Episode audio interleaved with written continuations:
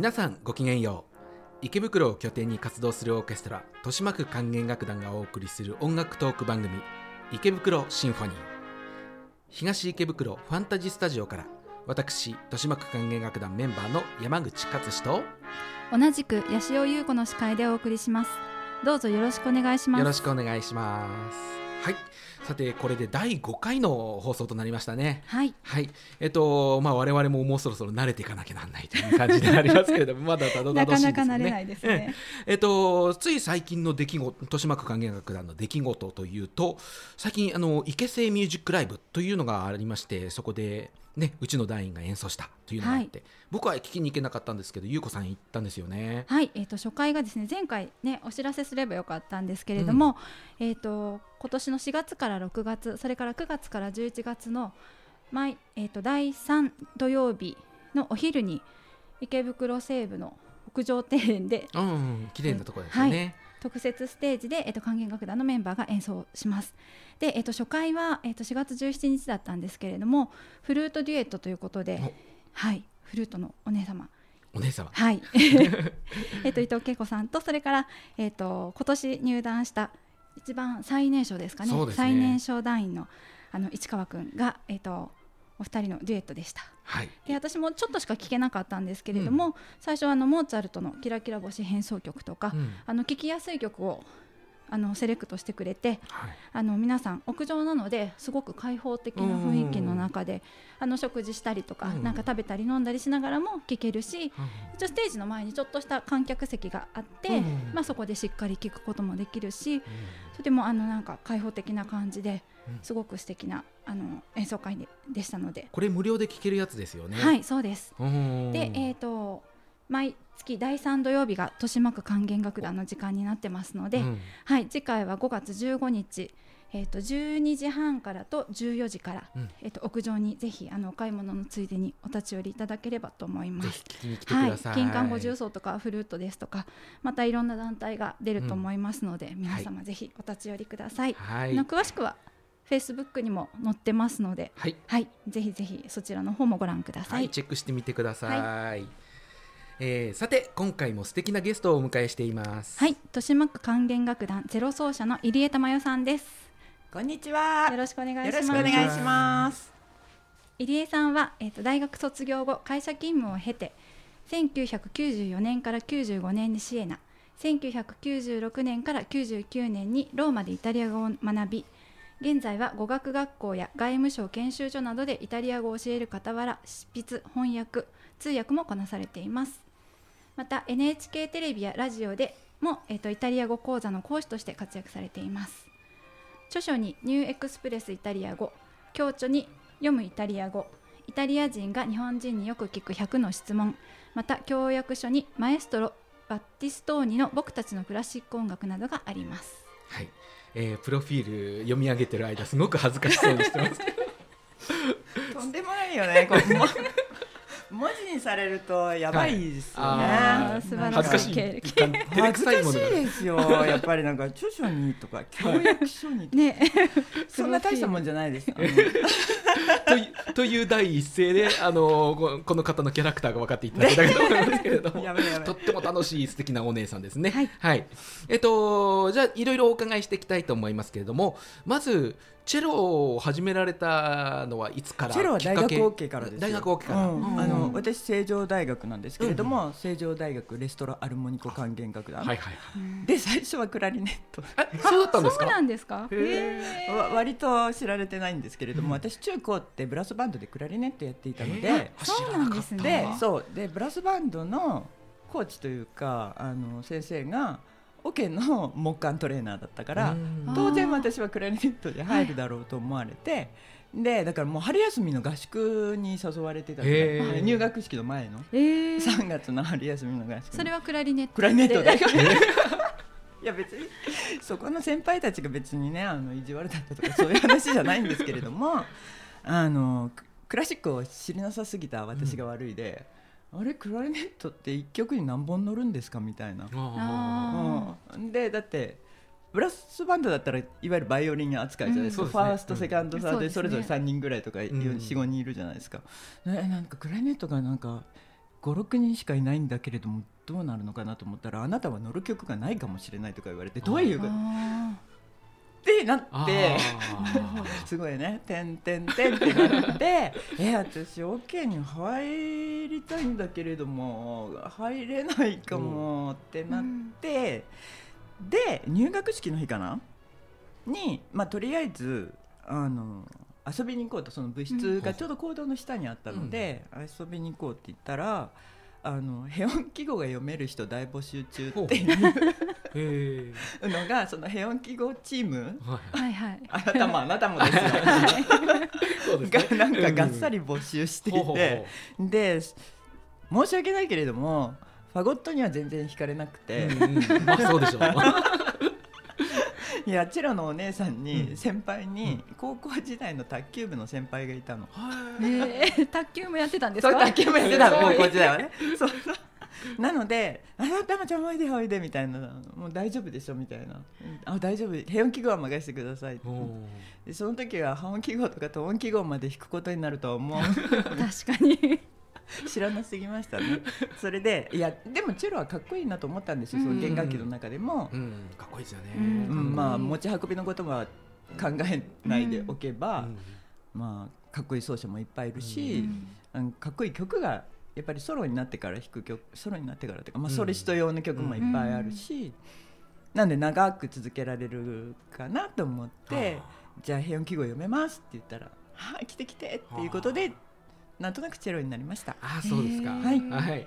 えっと大学卒業してからはなんかいろんなオケやってたんですか？いろんな余計 いろんいろんなオケやってうん、いろんなわけ、えっと一番長かったのはフィルハーモニックアンサンブルかな。ああはいはいはいはい。うまいところだ。あれだ。うん。辞めたきっかけが、カーネギー公演が入ってお金払えないと思って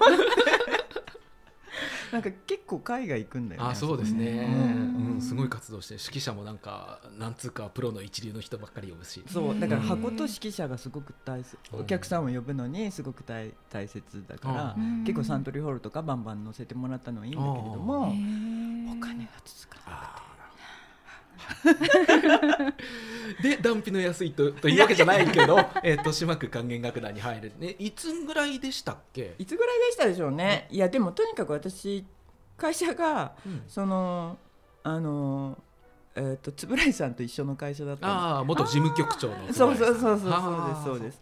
それが同じフロアだったんだけどなんかバレちゃったのが あのバレちゃった。そうバレちゃったのがあのその働き始めても全部で56年間ずっと学業系の手伝いに行っていたんですよ。うん。あそのやっぱチェロがうん。私たちの代がちょっと多く多かったので、ーうん。留年した人は一人しかいなくてうん。だからその人も抜けちゃうと結構弱小パートになってしまうっていうことであのお手伝いにうん行っててだから会社の帰りに学校によって練習見たありあのトゥッティのうんやってたりしてだから会社にチェロを持ってきてるやつっていうのがちょっと目に留まってしまったらしく それでなんかたまたま円谷さんとねあんな大きな会社なのに同じフロアだったの。それでなんかねうんちょっと冬休みにちょっとあの子連れてきてみたいな感じになってでなんかいきなり豊島のチラシとか渡されたような気がする。スカウトされたでき とにかく聞きに来いあー聞きに来いっていう感じで。で私もその時フィルハの方でちょっと前の方で弾いてたので、あんまりそのすぐ抜けるっていうわけにはいかないかなとか思ってたんですけれども、まあまあそんなな何回か聞か聞かせてもらうん。って、で山岡さん山岡先生にすごく魅力を感じあたので。ーはいはいはい。当時の常任指揮者の山岡先生。うん。ちょっとちょっと申し訳ないですね古い話。いやいやいやいや僕もそういうえーパターンですからね。はい。そんなそんなこんなでなんか転がり込んだなるほどなるほど。豊島区管弦楽団です、うん、オケとしてのその時の印象ってどんな感じでした？日曜の朝なのになんでおチェロが10人もいるんだよ。眠い眠くないんですか？みたいな。皆さん眠くないんですか？っていう感じで、うんうんうんびっくりしましたよね。うんその日曜日の朝朝朝って別に、うん、まあみんな練習があれば来るっていうのは今では当たり前だと思いますけれども、やっぱりちょっとその社会人の成り立てって日曜日寝てたいっていうのがあるじゃあないですか。りますね、うんでそういうこととか考えるとなんでこのわさわさこんなに人がいるんだろうっていうのはびっくりした確かに。し確かにね。そうやっぱりこうなんていうんですかねトゥッティでどんどん作っていくっていう感じかな、うんそのパーレンとかうん。文章とか、もちろんひ必要なところは大人なんだから自分たちでやればいいんでしょうけれども、いきなりトゥッティやりながらこうだんだんだんだんこう曲奏を先生、うん。まあ、指揮者の先生と一緒に膨らませながら、でみんながこう同じ映像を共有していくっていうのは大人のオケだなと思いましたね。えっと、今までで印象深い演奏会っていうのはもうどれもこれもも胸に突き刺さる。お本当ですか？嘘です。やったそばから忘れる口なので。印象深い演奏会、うん。年までですか？はい。はい。どれもこれどれも。繰り返しになっております先に言ってください。先に話を進めてください。であの事前にねお伺いしたらいいくつか出てきたんですけれども、えーその中でローマの噴水がなんかいいんじゃないかなみたいなお話が出ましたけどもこの時の演奏会覚えてます？あんまり覚えてない いやだってローマの噴水って言ったら、ああマラゴの時のねとかみんなあ平気であそうで。言うのですね、うん。はい。よくそんなカップリングウィズまで覚えてるよねね。みたいな。すごいですよね。うん。私は全然覚えてなくて、まあ、山岡先生のマラゴは確かうにん。印象深かったんですけれども、ローマの噴水のね、うん。あのまあ、いくつかは見てるっていうか多分一番最初のなんか噴水はどこだかよくわからない。湧き、うん。もしかしたら湧き水みたいなうん。のがあれだったかもしれない、でもトリトンとか、うん。トレビとかは有名でしょ、うん。でも一番最後のヴィーラ・メディッチの噴水っていうのは普段見られないんですよ、ううん。んあそこフランスのものなので。あそっか。メディチそうなんですねそうですね。フランスアカデミーが入っているところ、で何かの時にそういう普段公開していないお屋敷を公開しますっていうのがうん。ローマに住んでるとそういう、なんていうんですかそういう機会にも恵まれて、はいはいはい。で予約して、まあ、パスポート持って予約しに行ってで入った時にみなんとなく噴水ちっちゃいちっちゃい噴水だったんですけどすごい洒落たそれとも本当にやっぱりフランスよねってこのあなんかローマほら汚いでしょ？ーえそうですか。ざっくばらんの汚い街、うんあちょっと小切れ小切れっていうかすごくうんあの瀟洒な、うん。まあ、建物、うん、ででもしかしてその噴水だったのかなっていうのをいつも思い出しながら聞くんですけれども、うん。もしかしてそれだったら本当に素敵な噴水がありましたあー。確かに。それは確かはい。この曲やっぱりあのイタリアローマっていうところからのつながりでそうそうそう。そう。うん一番最初にその、まあ、ローマ三部作でも、うん。学校系の時にローマの松はやってたんですよ、で卒業旅行っていうのはその頃やっていてその何？こう、ん、大学4年はのい。最後の春休み。ににすごい貧乏旅行をあの大学校系のパーカッションのことしたんですよ、う。んでローマでローマの松をあ見や見歩くっていうのがうん 目的だったので い。素朴で可愛いよ。ー可愛いですね ででほあんまりなんかピンとこなかったのその時は、ううん。であと祭りも噴水もあるんでってもういいよみたいな感じになって。なので本当はローマの松ですとかって言いたかったんですけれども、私は大人になってからはなんか噴水の方がしゃれ,、うん。しゃれてるっていうか、うん。うん好きだな。もうもちろん松とか祭りとかもいい曲なんですけど、はい。うん。はい。かなと思ってます。わかりました。では今お話に出ましたローマの噴水の演奏をお送りしたいと思います。はい。2004年6月13日学習院創立100周年記念会館制度で行われた第58回定期演奏会より山岡重信さんの式でレスピーギローマの噴水です「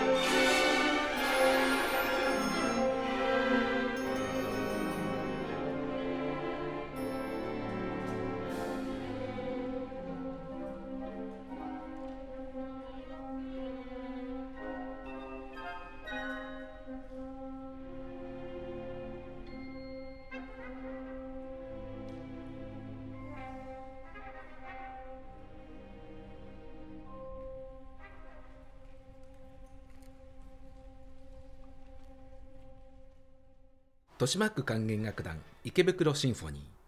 東池袋ファンタジースタジオからお送りしています。ファンタジースタジオは池袋駅から徒歩7分サンシャインほど近くにあります。ソファーとテーブルのあるスペースの奥に防音室があり中にはアップライトピアノもあり楽器の個人練習やレッスン小さなアンサンブルの練習にも使えます。この番組はスタジオを運営する言葉リスタ株式会社さんの全面協力でお届けしています。今回は豊島区管弦楽団チェロ奏者で本業ではイタリア語通訳翻訳講師として幅広く活躍している入江珠代さんをお迎えしています。ここからは入江さんのイタリア語の先生としての顔にスポットを当てていきたいと思います。はい。えっ、とプロフィールを拝見するとまあ一度社会人になってからあのイタリアに留学したっていうことですけどもこれはどういった経緯というかどうしてこういうふうになったんですか？どうしてでしょうね。いや外国で暮らしたいとは思っていた、うん。でその大学の卒業旅行の時にぐるぐる回ったんですけれども、その頃はやっぱりイタリアは安くて美味しかったね。今今みたいにユーロじゃなくてリラだったでしょ、あはいはい。だから比較的安生活費が安く、うん。で美味しくて天気も良くて、うん。うんまあ明るいかな。そのドイツとかよりはね。いやあの辺もちょっとね、うんうん。ちちらちらとこうねああ、えーいたりうんまあ、まあスイスでスキーしてうん。遊んでたんです、あなるほど。遊び回ったんですけれども、うんだからスペインかイタリアかなってどっちかっていうとだからラテン系かなっていう、住むんだったらね。うんう、ん。うん。でなんとなくまあイイタリアにしようかなって思って、でその頃に、えー習っていたチェロの先生ううん。んがあのシエナという町がフィフィレンツェの近くにちょっと南にあるんですけれども、そこにあるキジアナ音楽院っていうのは夏の間に、はいはいはい。そのうと全世界の音楽学生さん対象なんだよね。ううん。うん。ででも講師はすごいなんかね、うん。そうそうたね。るあの、うん。一流のプロの人たちが世界中から、まあイタリアでバカンスをしたい、あうん、えちょバカンスっぽいお仕事を夏休みなんだけれどもうん。半分仕事もするよみたいなキジアの音楽院で。でで先生は習いに 2, 年続けて習いに行っていて、うんいや行くならシエナでしょみたいな。感じでえその頃全然知らなくてシエナってどこですかみたいな、うん。うん、で帰りにあの地球の歩き方のはい。イタリア留学なんたらかんたら立ち読みしてそしたら あ1ページちょろっと出て出てるじゃんうん。みたいな、おーと思ってでじゃあまあちっちゃい町ね。うん。あんまりあのーなんかあんまり最初からローマとかミラノとか大きな町に住む自信がなかったので、うん。うんちょっとちっちゃい町に中世の面影が残るとかいいじゃないですか。いいですね。うん。ででだからちょ暮らしてみたいと思った。あうん。でも暮らすにはうん。ただプラプラ行ってもダメで、あ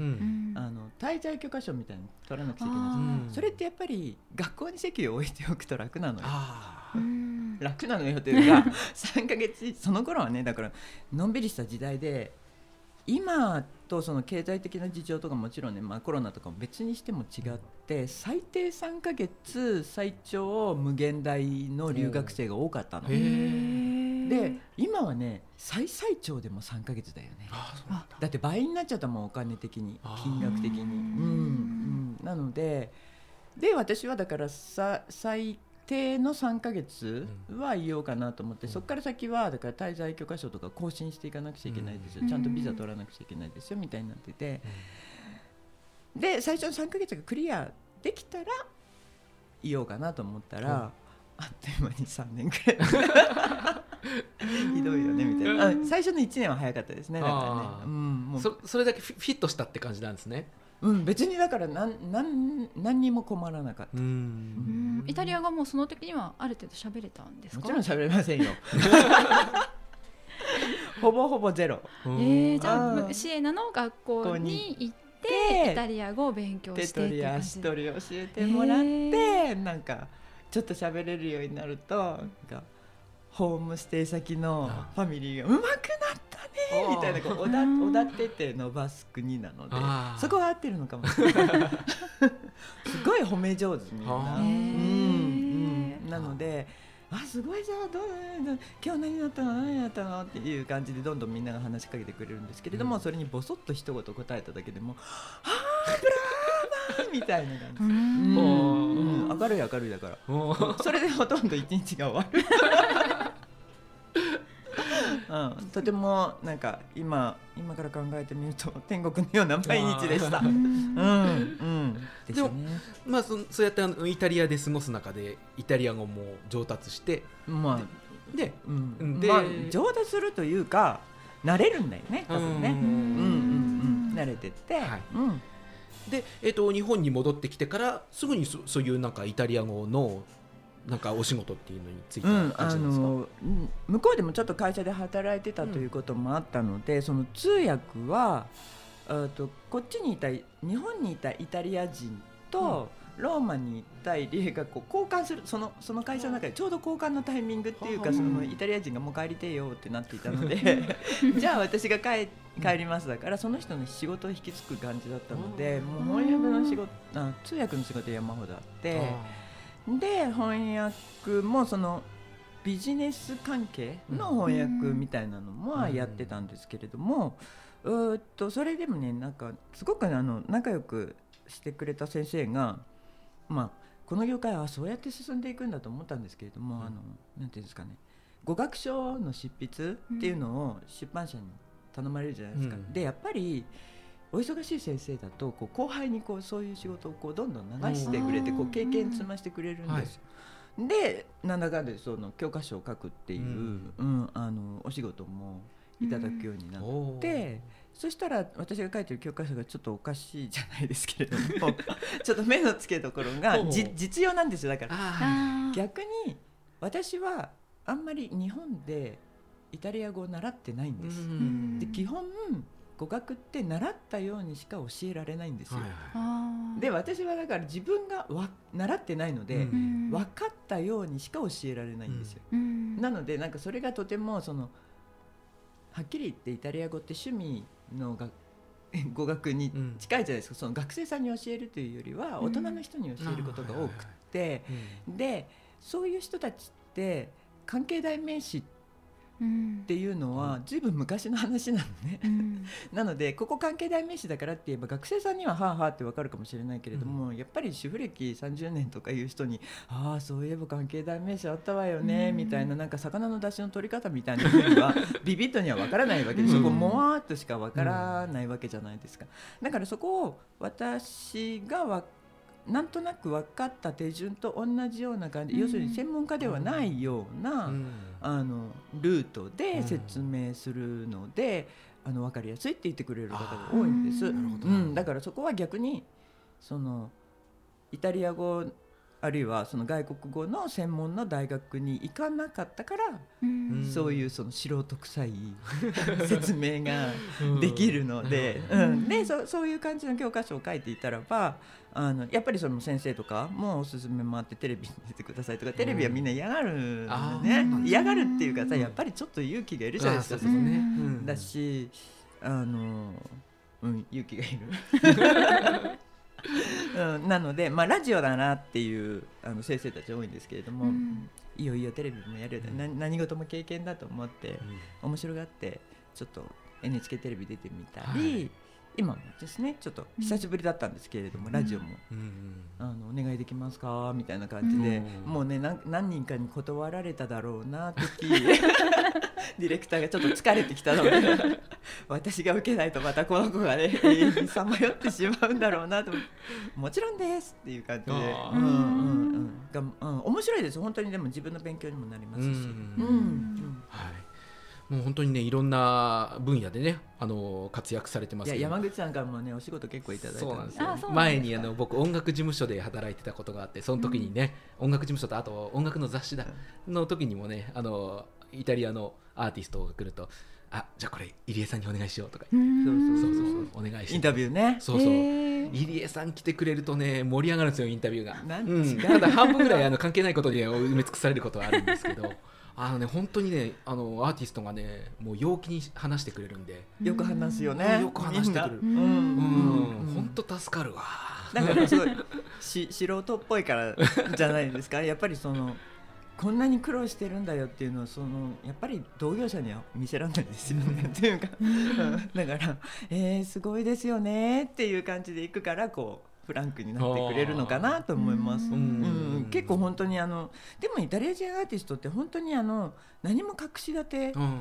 しない人が多いですよね。ああそうかもしれないですうねん、あの、もちろんピザ屋さんとかワイナリーとか行ってもいつでも裏まで見てっていいようなんですよ。うんああそうなんですか。うん、何にも企業秘密はないので、うん、っていうか逆にあこここんな風にしてるんですねって言うともうそうそうそうそうそれがね とかいう感じで、へうん、ーなんか喜んでくれちゃって。だから本当にあ明けすけというかう、ん。うん、別にあの真似してもらっても全然構わないよみたいな人たち、ううんん、が多いと思います。ううんん、えっとこれまで通訳のお仕事でいろんな音楽家と会ってますけれどもうん結構大物いますよね。誰だろ皆さんだサバティーニ、うん。山口さんの時はサバティーニ。うジュゼッペ・サバティーニというテノール歌手そうそうそう、うん。とあとは一度だけ今度ほら NHK の常任になるはい。ファビオ・ルイージさんのインタビューを一度やりました。はい。それからあとジャナ・アンドレア・ノセダさん。ああはいはい。指揮者のそうねそうそう。はい。は N, N 教とかお振りになると、イタリア語通訳まで呼んでくれないんですよ。もう一個前のどこだっけな。大久保で練習した記憶があります。ああ東京交響楽団ですね。うん、の時はは私呼んでくれるんです、うん。うん、でマーラの一番だったかな。で私もあのずっと練習つか付き合うのでスコア見てるじゃないですか、ええ。そうするとなんかちょっと班が違ったらしくって、はい私のスコアを途中で取り上げていってしまって でも最最終的には返してもらいます。ええみたいな。私がどこやってるか分かんなくなっちゃうんですけど みたいな。私はバイオリンの後ろの方でパート譜を見るしかなくて、うんうん、野瀬田さんとかもそうだしあとは最近あの翻訳をちょっとやらせてもらった、うん。誰だっけあの人。バッティストーニですか。バッティストーニさうんん、はい。うんうんバッティストーニさんも本当に陽気でよく話す方です。うなぎが大好きでね、あそうなんですか？へうん。ー うん、だから、うん、今ジェノバの方とかでもお仕事されてるのかな、はい。うん、で結構そのチャイコフスキーとかが好き、ううん。ん、でへえみたいな感じ。やっぱりそのオペオペラうん。をガンガン振っていくのかと思ったらば、シンフォニーも好きだよって言って、私は毎回豊島のプログラムはバッティストーニにはお伝えしております。あそうなんですか？はい。へえコメントもらうんですか？もちろんです。今回はえっとメインがアルプス交響曲ですって言った時にふって息を飲んでから それでププーみたいな感じで まあ頑張れみたいな。であのその前にちょっとおまけでリスカーリなんだっけ？えっと気コチやるんですって言ったら、あいいよねって言って。でえっと弦は常夜付きですって言ったらばお前ら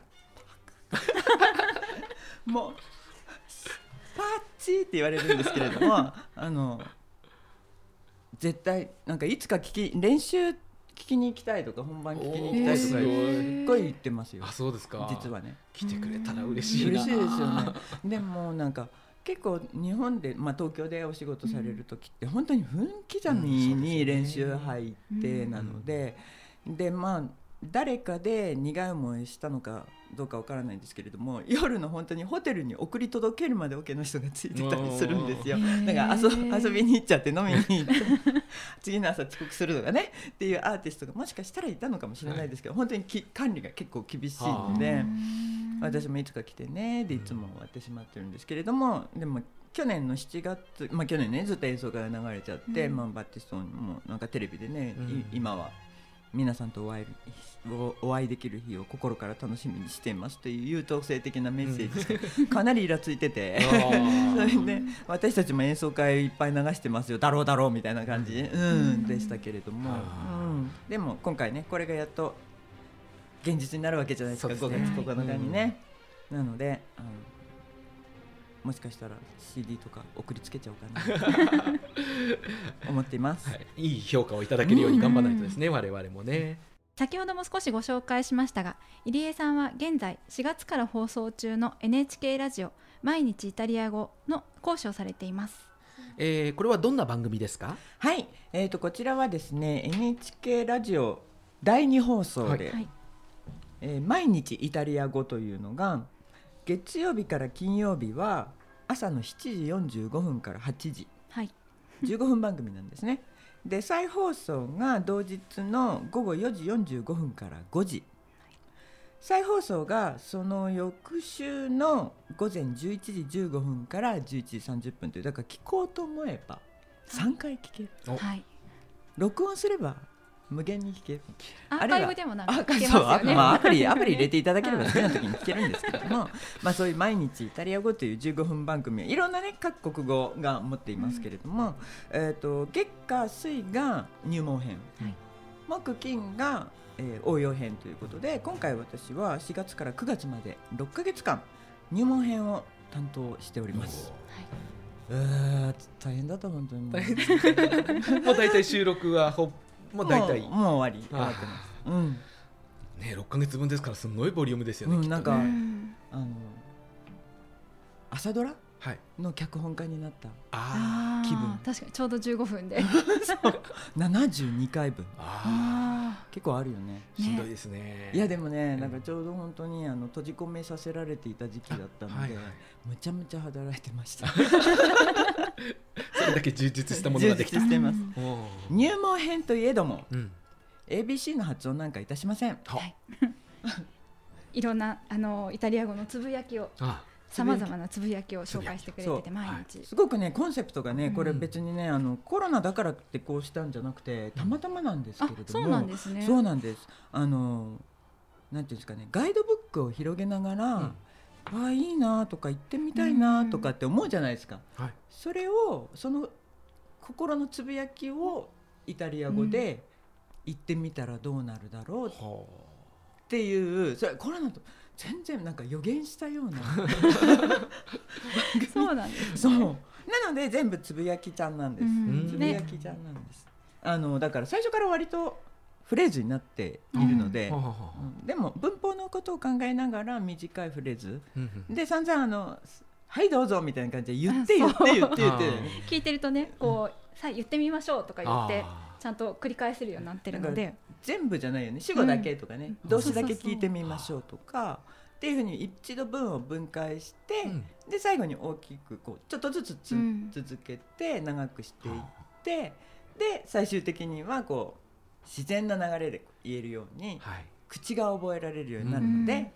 言って言ってしつこいよね私。いやいやいやちゃんと練習になってゆうこさん熱心なリスナーなんですよね。熱心かどうかありがとうございます。ちょっとありがとうございます。聞かせていただいてます。いろんな地名とかも出てくるのでちょっと楽しくて、ああいいですね、はい。でなかなかねそのイタリアイタリアってこのブーツうん。の形をしているから皆さんご存知なんですけど周りにどんな国があるとうか、ん。周りの国の名前をイタリア語で言うときはどうするのかとかうね、ん。そういうのも今回 結構しつこくその地理から入ったりそう。こんな風に言うんだっていうのもなんだっけな。てなんだったっけ？そうなんか日本語の感覚とちょっと違あう。ー違うよね。うん。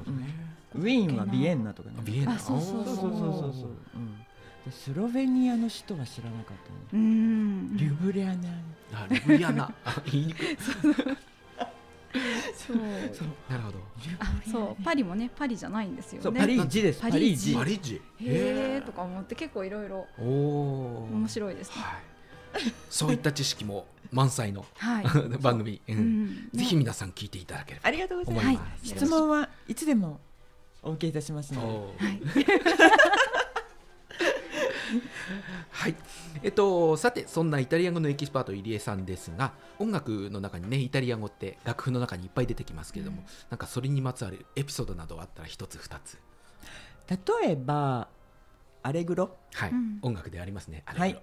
一番なんか私の好きなイタリア語に Allegro ma non troppo っていうのがあるんですけれども、アレグロはアレグロじゃなくてアレグロはは速度の話ではないです、ほうほうほう、うん、明るく楽しい、うん、なので例えばその教科書にもたまに使われている場合は私のフレーズ私が書いたフレーズだと言葉にかかってます。言葉陽気な言葉だっていう時にウナリングはアレグラ、うん。アレグラってなってるのは、はい。えっと、形容詞なので、はいあの就職する名詞の男女単服に応じて、はい。形容詞の語尾も「おあいえ」に変えましょうっていうルールがあるので「はい。アレグラアレグラアレグリアレグレ」っていうふうにどんど。ん変わっていくっていう話なんですけれども、はいはいはいなのでその「アレグラは早くね」っていうのはちょっと違う、あたー楽しくなんかウキウキウキモード。うんうん。うん。速度じゃなくてな表情みたいなところですね。なんじゃないかなと。いつも、うんうんなるほど。いつも思っています。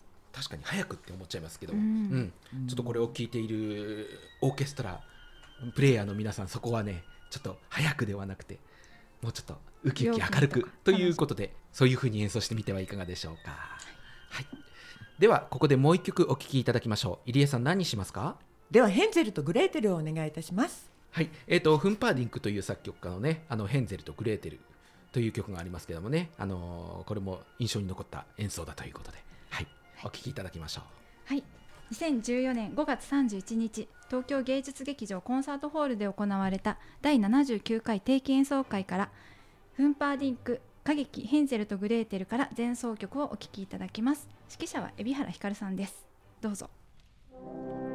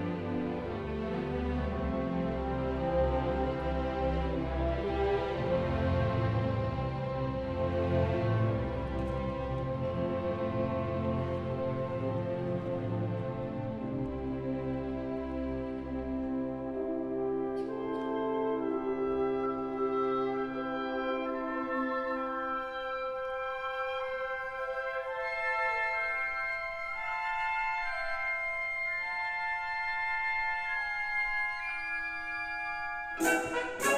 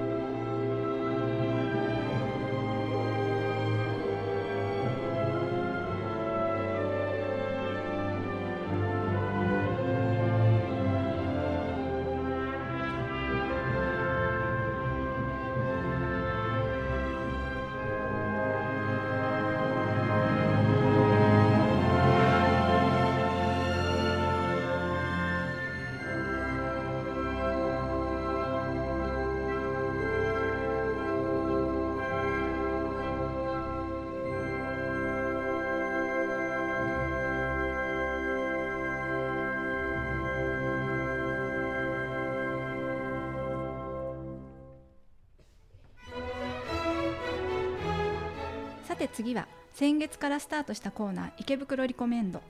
ゲストに池袋でおすすめのスポットを紹介していただくコーナーです。レストラン喫茶店ラーメン屋花見スポット散歩コース。池袋のお気に入りの場所お店などを自由に選んでいただきます。さて入江さんのお気に入りは？池袋ではなくてイタリアのお気に入りをご紹介したいと思います。いきなりイタリアに飛びました。はい、どこでしょう？まずローマではヌメロセッテというレストランです。は。レストランテ、うん、ちょっとあの郊外の住宅地の中にあるので 難しいかもしれないですけれども本当におすすめ。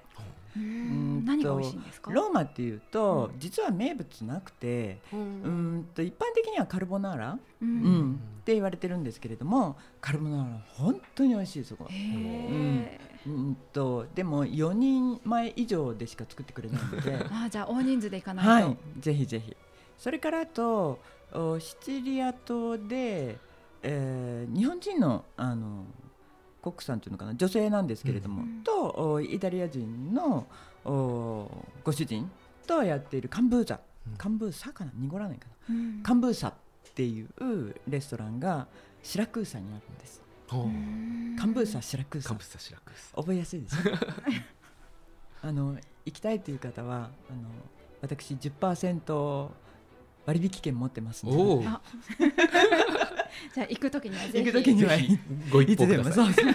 お知らせいただければ。はい。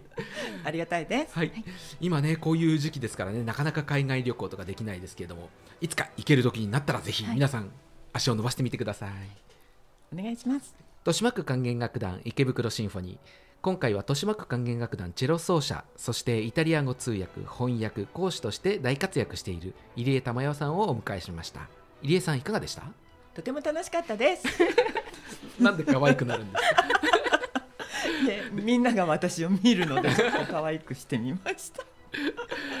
でもやっぱりあのー入江さん楽しい人なのですごく盛り上がっちゃいますよね、うん。あ本当に、うん。ありがとうございました。なんか、あのね何何にも話すことないよってすごく昨日の夜は悩んでたんです、はい。あそうなんですか、うん嘘です。いや、ええ。皆さんとあのなんですか？こんなメディアでね、そのいろんな情報が飛び交う時代なんだなと思って、うん。すごいなと思いました。はい、うん、ね、あの新しい取り組みなので我々もねこれをもっと盛り上げていきたいというふうに思っています、はいえーそれでは入江さんどうも楽しいお話ありがとうございました。ありがとうございました。チャオチャオチャオ